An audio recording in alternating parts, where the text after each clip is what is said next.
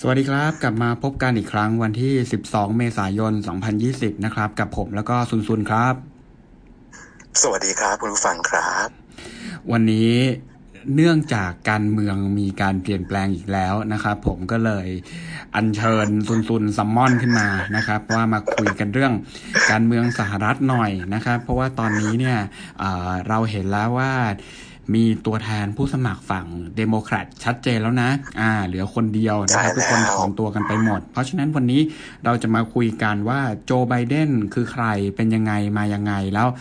มาถึงตรงนี้ได้ยังไงนะครับ โดนัลด์ทรัมป์มีอะไรจะสู้กับคนนี้นโยบายเป็นยังไง เหมือนกันต่างกันสู้กันแบบไหนนะครับโควิด -19 จะส่งผลยังไงกับการเลือกตั้ง แล้วก็อะไรที่จะต้องติดตามสำหรับการเลือกตั้งปี 2020 ครั้งนี้นะครับ อ่า เริ่มแรกเลยผมอยากจะให้จุนตุน เล่าให้ทุกคนฟังก่อน recap ก่อนแล้วกันนะว่า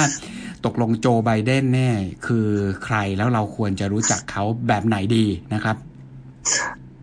ครับโจไบเดนเนี่ยจริงๆเนี่ยหรือที่ทรัมป์เนี่ยเขาเรียกคุณโจไบเดนว่า Sleepy Joe นะครับโจจอมง่วงเนี่ย จริงๆเนี่ย คุณโจไบเดนนี่เหมือนเขาเรียกว่าอะไรครับเป็น เรียกว่าเป็นสมบัติประจำตระกูลของพรรคเดโมแครตเลยคือเป็นการเมืองอยู่กับเดโมแครตมา 40 ปีนะแล้วเขาก็เนี่ยพยายามจะชิงตำแหน่งประธานาธิบดีเนี่ยมาสองสมัยก่อนหน้านั้นแล้วนะครับ 1988 แล้วก็ 2008 เนี่ยชิงกับโอบามา แต่ก็ไม่สำเร็จสักทีนะคะแต่ว่าก็ได้เป็นรองประธานาธิบดีเนี่ยสมัยบารักโอบามาสองสมัยนี่ยผลงานเนี่ยจริง ๆ คนอเมริกาก็คือมัน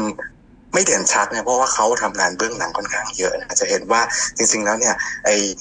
ดีลระหว่างพรรคเดโมแครตกับรีพับลิกันที่กลับมาเปิดสภาใหม่เปิด budget ใหม่ได้เนี่ยก็คือเป็นโจไบเดนไปตกลงมา หรือแม้แต่ว่าสงครามอิรักเนี่ยก็เป็นคุณโจไบเดนเนี่ยนะครับที่ไปดูแล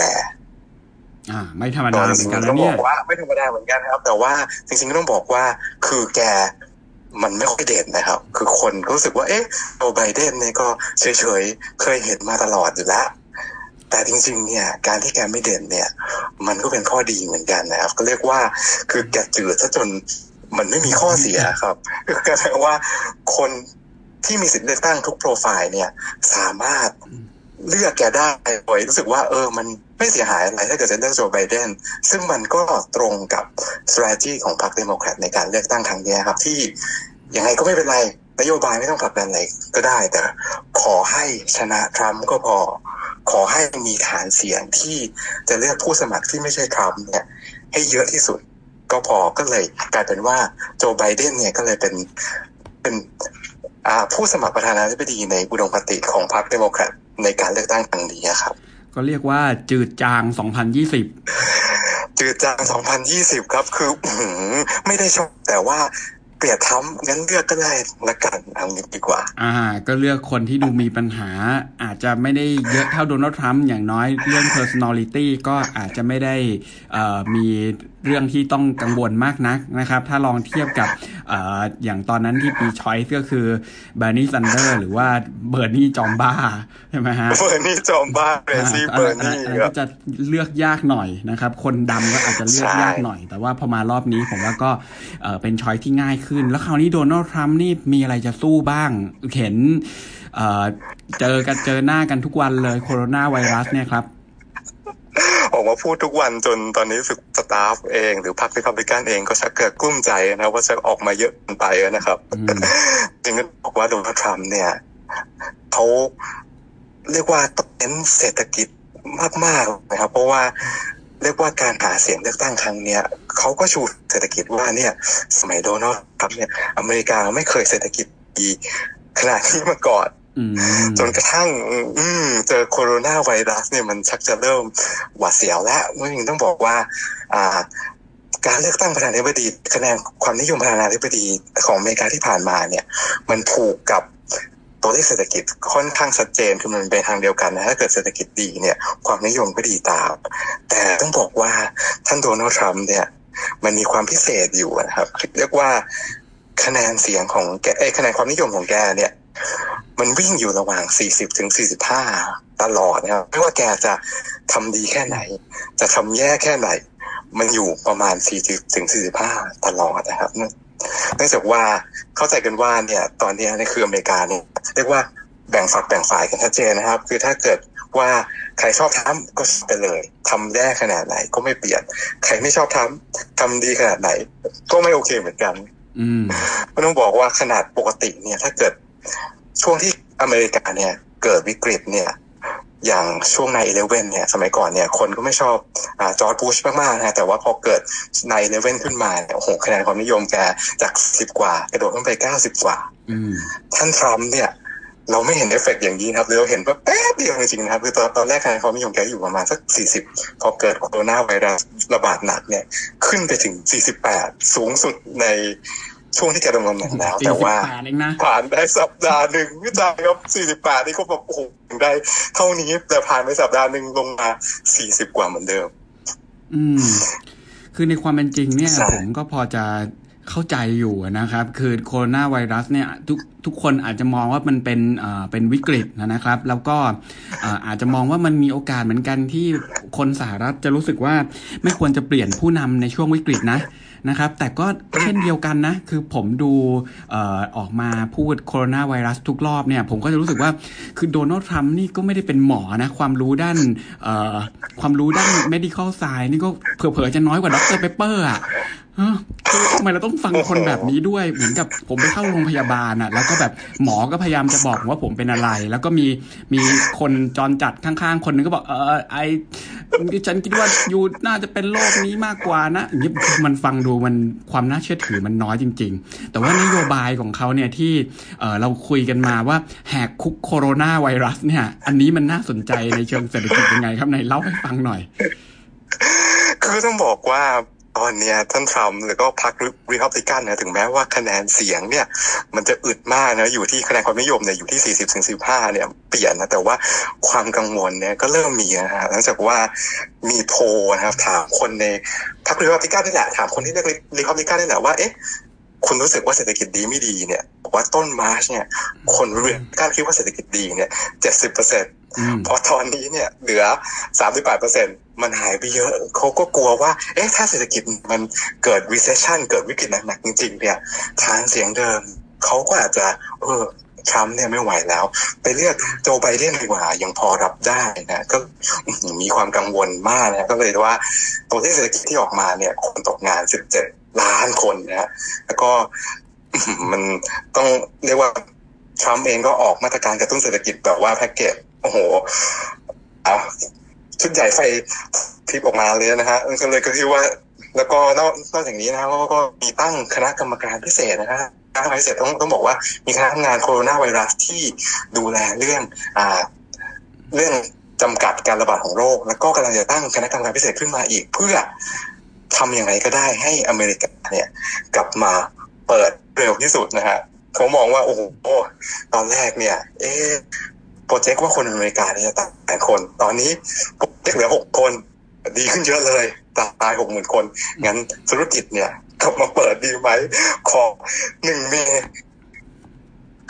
ร้านรวงบริษัทโรงงานกลับมาเปิดอีกทีไหมเพื่อจะได้บรรเทาเรื่องคนว่างงาน เรื่องปัญหาเศรษฐกิจไปหน่อย อืม ซึ่งตรงนี้เนี่ยผมเชื่อว่าในมุมของอนักธุรกิจเนี่ยก็คงจะคงจะดูเหมือนจะชอบโดนัลด์ทรัมป์มากกว่าคนอื่นนะ อ่า เพราะว่า พูดกันแฟร์เนี่ยผมเชื่อว่าในมุมของอเมริกามันก็มีสองเรื่องที่ต้องคุยไปพร้อมๆ กันคือ health crisis แล้วก็ economic crisis ในความเป็นจริงเนี่ยคือตอนแรกมันเป็น economic crisis ก่อน แล้วมันก็มากระทบเด้งกลับมาให้กลายเป็นเอ่อเป็น financial problem นะครับ finance เนี่ยผมเข้าใจว่าแก้ไปหมดแล้วแหละอ่าแต่ว่าในเชิงของเศรษฐกิจ ถ้าพูดกันตรงๆ มันก็มีนโยบายอยู่ 2 แบบก็คือนโยบายช่วยเหลือกับนโยบายกระตุ้นเศรษฐกิจ ถ้าในฝั่งของโดนัลด์ทรัมป์เรื่องกระตุ้นเศรษฐกิจน่าจะเก่งกว่าโจไบเดนพอสมควรนะครับ แต่ว่าเรื่องนโยบายอ่อ economic relief อ่าหรือว่าช่วยช่วยบรรเทาผลจากโคโรนาไวรัสเนี่ย ก็ดูเหมือนอทางฝั่งของโจไบเดนจะมีการเรียกว่ารับมรดกนโยบายจากของเบอร์นีแซนเดอร์มาด้วยไหนลองช่วยเล่าตรงนี้ให้ฟังหน่อยสิครับ ใช่ครับได้เลยครับ จริงๆเนี่ยก็ต้องบอกว่าการชิงตำแหน่งประธานาธิบดีภายในพรรคเดโมแครตเนี่ยมันก็มีความแตกแยกกันพอสมควรนะฮะก็คือเรียกว่าฝั่งเบอร์นีแซนเดอร์เนี่ยก็เป็นฝั่ง liberal นะที่บอกว่าอเมริกาเนี่ยต้องขยายรัฐสวัสดิการให้เต็มที่นะแต่ขณะเดียวกันฝั่งโจไบเดนก็ค่อยเป็นค่อยไปนะแต่ทีนี้ก็ต้องบอกว่าพอโจไบเดนเนี่ยได้ ชิงตำแหน่งประธานาธิบดีนะครับ เพื่อจะเรียกว่าทำให้พรรคเป็นเอกภาพนะฮะก็เลยก็ต้องเอานโยบายที่รัฐสวัสดิการของเบอร์นีแซนเดอร์เนี่ยเอามาผนวกด้วยนะฮะซึ่งโจไบเดนเนี่ยเรื่องนโยบายเรื่อง healthcare เนี่ยเขาเสนอว่าอ่าปกติเนี่ยคนอเมริกาเนี่ยต้องบอกว่าประกันสุขภาพเนี่ยจะไปผูกอยู่กับตำแหน่งหน้าที่ การทำงานเป็นหลักนะคือนายจ้างเนี่ยทำประกันให้ ส่วนประกันของรัฐบาลเนี่ยก็คือจะมีแค่เมดิแคร์นะครับก็คือให้ผู้สูงอายุอายุเกิน 65 แล้วก็คนจนเท่านั้นนะครับ ถึงจะได้ทำประกันสุขภาพกับรัฐบาล ทีนี้โจไบเดนก็เสนอว่า เอ๊ะ ถ้าอย่างนั้นเนี่ย เราให้คนทั่วไปเนี่ย มีสิทธิ์มาจ่ายเงินขอสมัครประกันสุขภาพของรัฐบาลด้วย จะได้ประหยัดกว่าประกันสุขภาพของเอกชน หรือแบบว่าต้องไป นายนายจ้างต้องจ่ายแพงๆนะฮะทีนี้ก็ต้องบอกว่าพอโคโรนาไวรัสวิกฤตโคโรนาไวรัสเนี่ยมันมันกระทบเศรษฐกิจเนี่ย คนว่างงานเยอะ พอคนว่างงานเนี่ย ประกันสุขภาพที่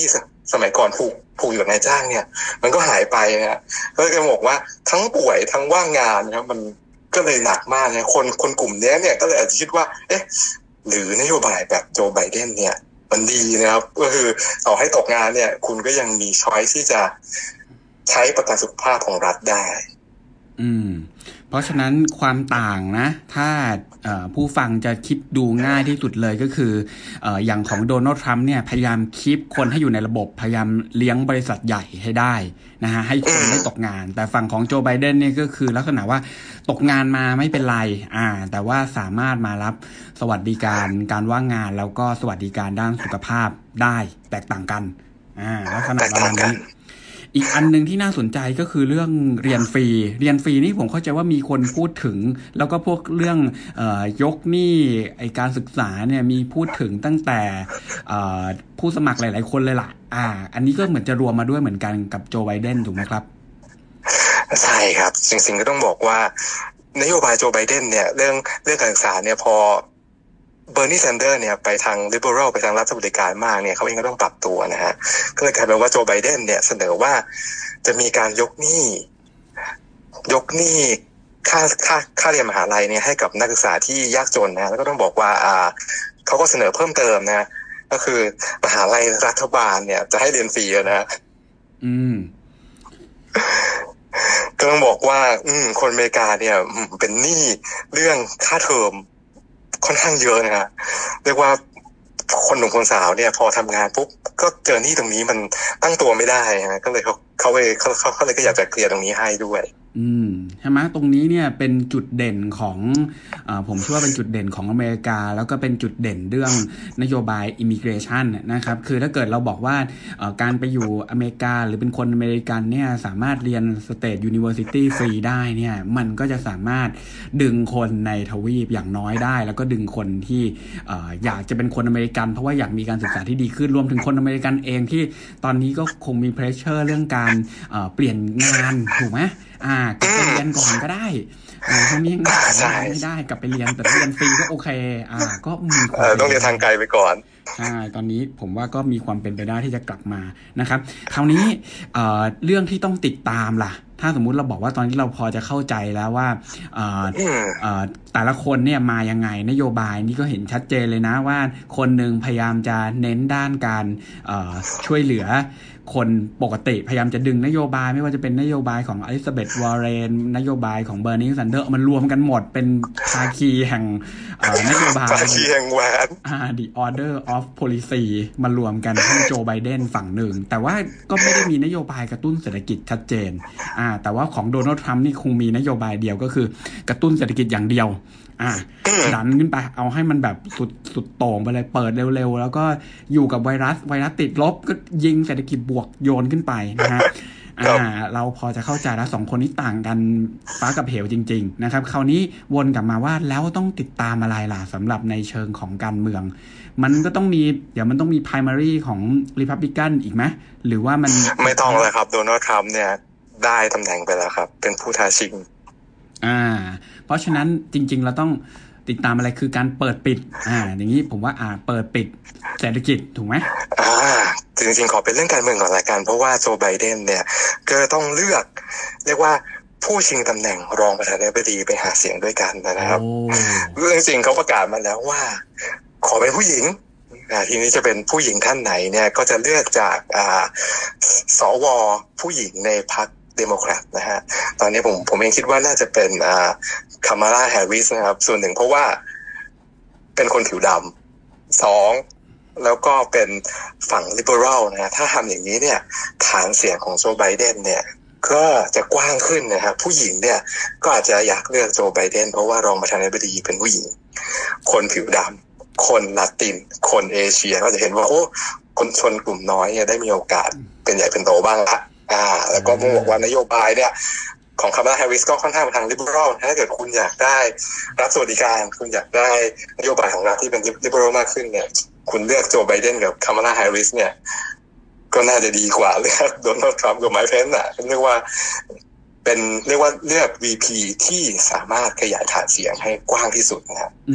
ต้องจับตาดูว่าจะเป็นใครอย่างนี้ดีกว่า อันนี้ดูดีเลยนะนะครับ คือดีกว่านี้ก็ต้องเป็นมิเชลโอบามาแล้วนะโอ้โหใช่ครับดีกว่านี้ต้องเป็นมิเชลโอบามาแล้ว เหมือนเลือกโอบามาสมัยสามสมัยสี่ไปเลย โอ้โห เอามาสักเต็มที่นะฮะอะแล้วคราวนี้โดนัลด์ทรัมป์มีอะไรสู้ถ้าอย่างนั้น เปลี่ยน VP ไม่ได้ถูกไหมเป็นวีทีไม่ได้แล้ว เพราะว่าจริงๆไม้เพนเนี่ยดีไม่ทีเนี่ยคนชอบมากกว่าโดนัลด์ทรัมป์อีกนะเพราะว่าจากวิกฤตโควิดเนี่ย พูดจาเป็นผู้เป็นคนมากครับ ไม่มี ไม่มีบอกว่ามาขายยา กินไอ้นี่สิกินยานี่สิเดี๋ยวหายนะเสียงยังไม่ถูกเลยเออเรียกว่าเอ๊ะในพรรคก็จะคิดว่าเอ๊ะเอาไมค์เพนส์เป็นประธานาธิบดีเลยดีไหมเนี่ย อืมจริงสำหรับโดนัลด์ทรัมป์เนี่ยก็ต้องดูว่า เอ๊ะคือ target เนี่ยเขาอยากเปิดหนึ่ง May เนี่ย มันจะเป็นยังไงคือมันจะทำได้จริงไหมก็ต้องบอกว่า อำนาจของรัฐบาลกลาง Fed เนี่ย มันไม่ได้มีอำนาจสั่งล็อกดาวน์แต่แรกนะต้องบอกว่าคนสั่งล็อกดาวน์แต่แรกเนี่ย เป็นผู้ว่าการรัฐแต่ละรัฐนะครับ เพราะงั้นเนี่ยคือเราจะเห็นว่าแต่ละรัฐเนี่ยนโยบายการล็อกดาวน์เนี่ยไม่เหมือนกันเลยสักรัฐ ทีนี้ถ้าเกิดว่าจะคลายล็อกดาวน์เนี่ย ก็ต้องไปกดดันผู้ว่าการรัฐว่าเอ้ยช่วยคลายล็อกดาวน์ให้หน่อย อ่า ทีนี้ก็ต้องไม่แน่ใจแล้วว่า ผู้ว่าการรัฐเนี่ย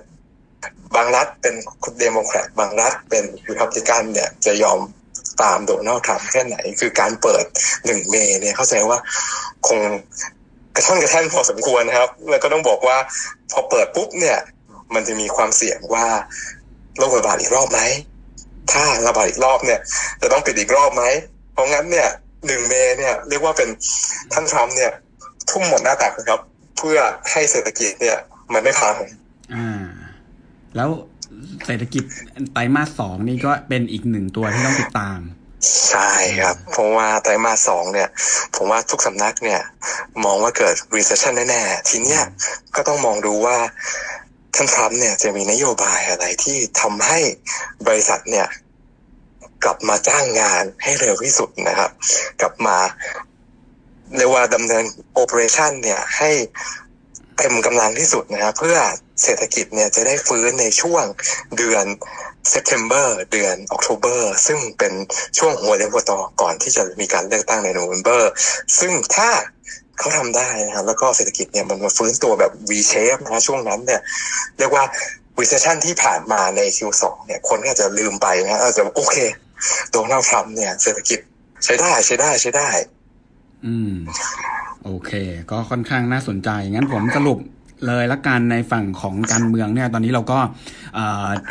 ได้ตัวแทนผู้สมัครนะครับในฝั่งของเดโมแครตเรียบร้อยก็คือโจไบเดนนะครับก็คงจะไปสู้กับโดนัลด์ทรัมป์ในช่วงเดือนพฤศจิกายนปีนี้นะครับ นโยบายหลักๆเนี่ยเข้าใจว่าเป็นนโยบายที่ดึงมาจากผู้สมัครทั้งหมดนะครับเป็นการรวมตัวกันของนโยบายเลยนะครับ คงจะมีอะไรที่ดีขึ้น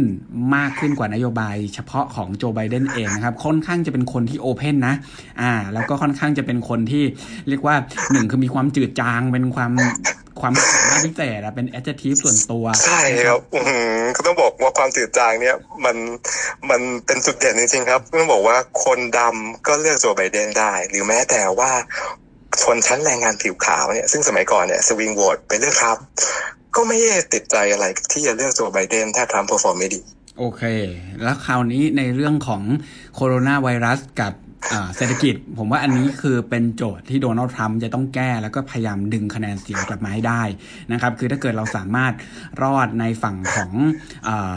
วิกฤตเศรษฐกิจในช่วงครึ่งหลังของปีไปได้เนี่ยคือไตรมาสสองคง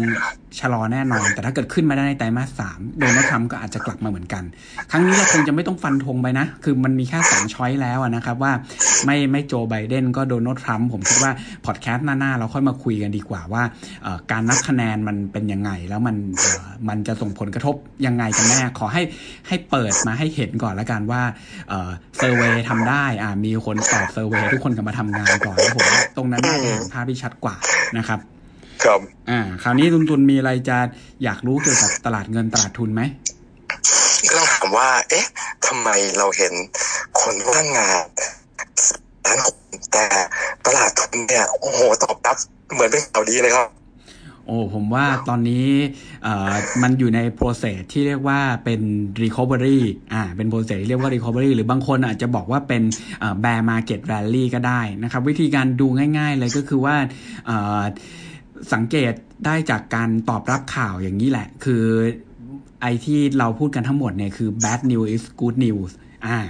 ก็หมายความว่านโยบายเนี่ยพอเวลาเรามองเรามองเศรษฐกิจอย่างเดียวไม่ได้ เราจะอันนี้เป็นจุดจุดอ่อนของคนที่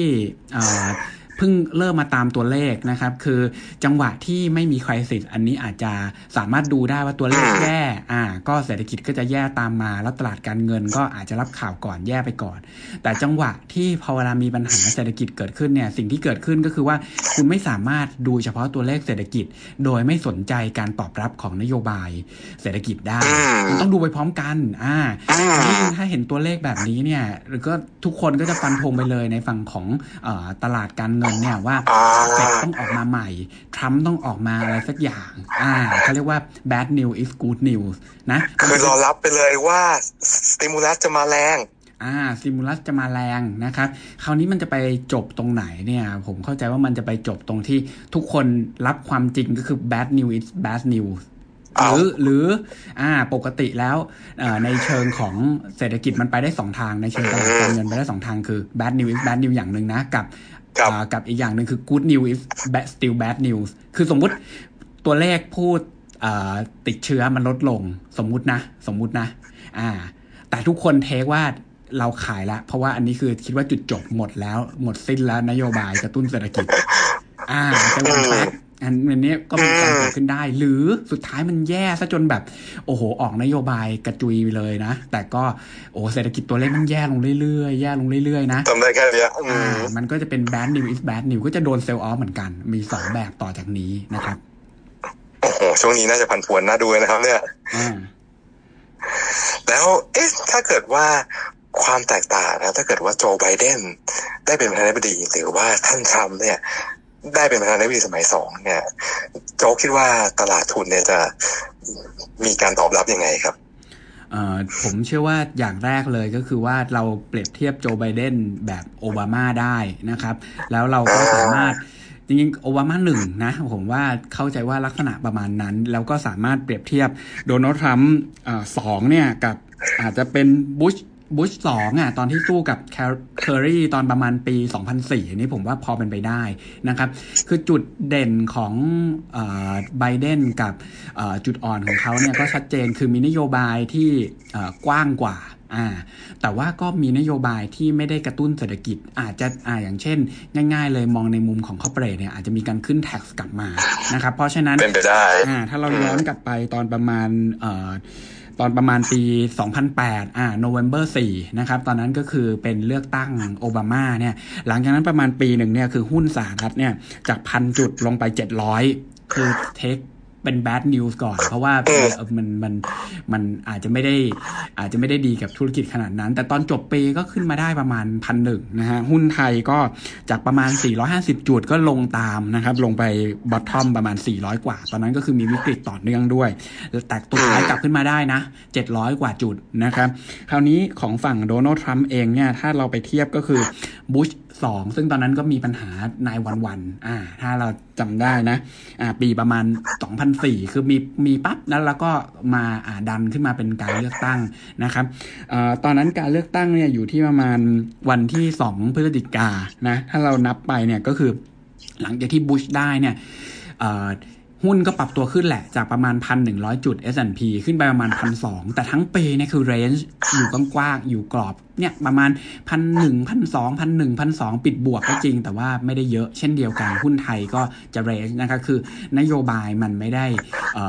มีเขาเรียกว่าถ้าในภาษาการเงินเขาเรียกว่ามันไม่ได้มี structural shift อะมันเป็นแค่นโยบายที่เอาไว้ประคองเศรษฐกิจแย่ปั๊บคุณกระตุ้น เศรษฐกิจแย่ปั๊บคุณกระตุ้น อ่า มันไม่ได้แก้ปัญหา มันไม่ได้ ถ้ามองในอ่ามองในเหมือนมุมการแพทย์นะอ่าผมคิดอย่างนี้ว่าในมุมของโจไบเดนเนี่ยเหมือนกับเรามีปัญหาแล้วเราเข้าไปผ่าตัดเลย รอบนี้ถ้าเข้าไปนะคือ operation เลย เปิดพุงแล้วก็แล้วก็ซ่อม แต่ของโดนัลด์ทรัมป์เนี่ยคือแจกยาไปเรื่อยๆอ่าแจกยาเน้นเน้นแบบให้ยา ก็ป่วยเป็นอะไรไม่รู้แต่ว่าให้มอร์ฟีนอ่าเราก็ happy ตื่นขึ้นมาใหม่ อ่า ได้เรื่อยๆก็เป็นแบบนี้มากกว่านะครับ โอ้ได้ครับวันนี้เข้าใจเรื่องตลาดทุนมากขึ้นเยอะเลยครับเนี่ย โอเค เพราะฉะนั้นผมว่าวันนี้เราก็คุยมาเข้าใจทั้งเรื่องการเมืองแล้วก็การเปลี่ยนแปลงของตลาดทุนที่อาจจะเกิดขึ้นนะ จากการเลือกตั้งนะครับ ก็คุยกันมาพอสมควรนะครับ วันนี้ผมกับซุนซุนก็น่าจะต้องลาทุกคนไปก่อนนะครับ แล้วก็กลับมาพบกันใหม่ ครั้งหน้าถ้าการเมืองมีการเปลี่ยนแปลงสำหรับวันนี้ สวัสดีครับ สวัสดีครับคุณผู้ฟังครับ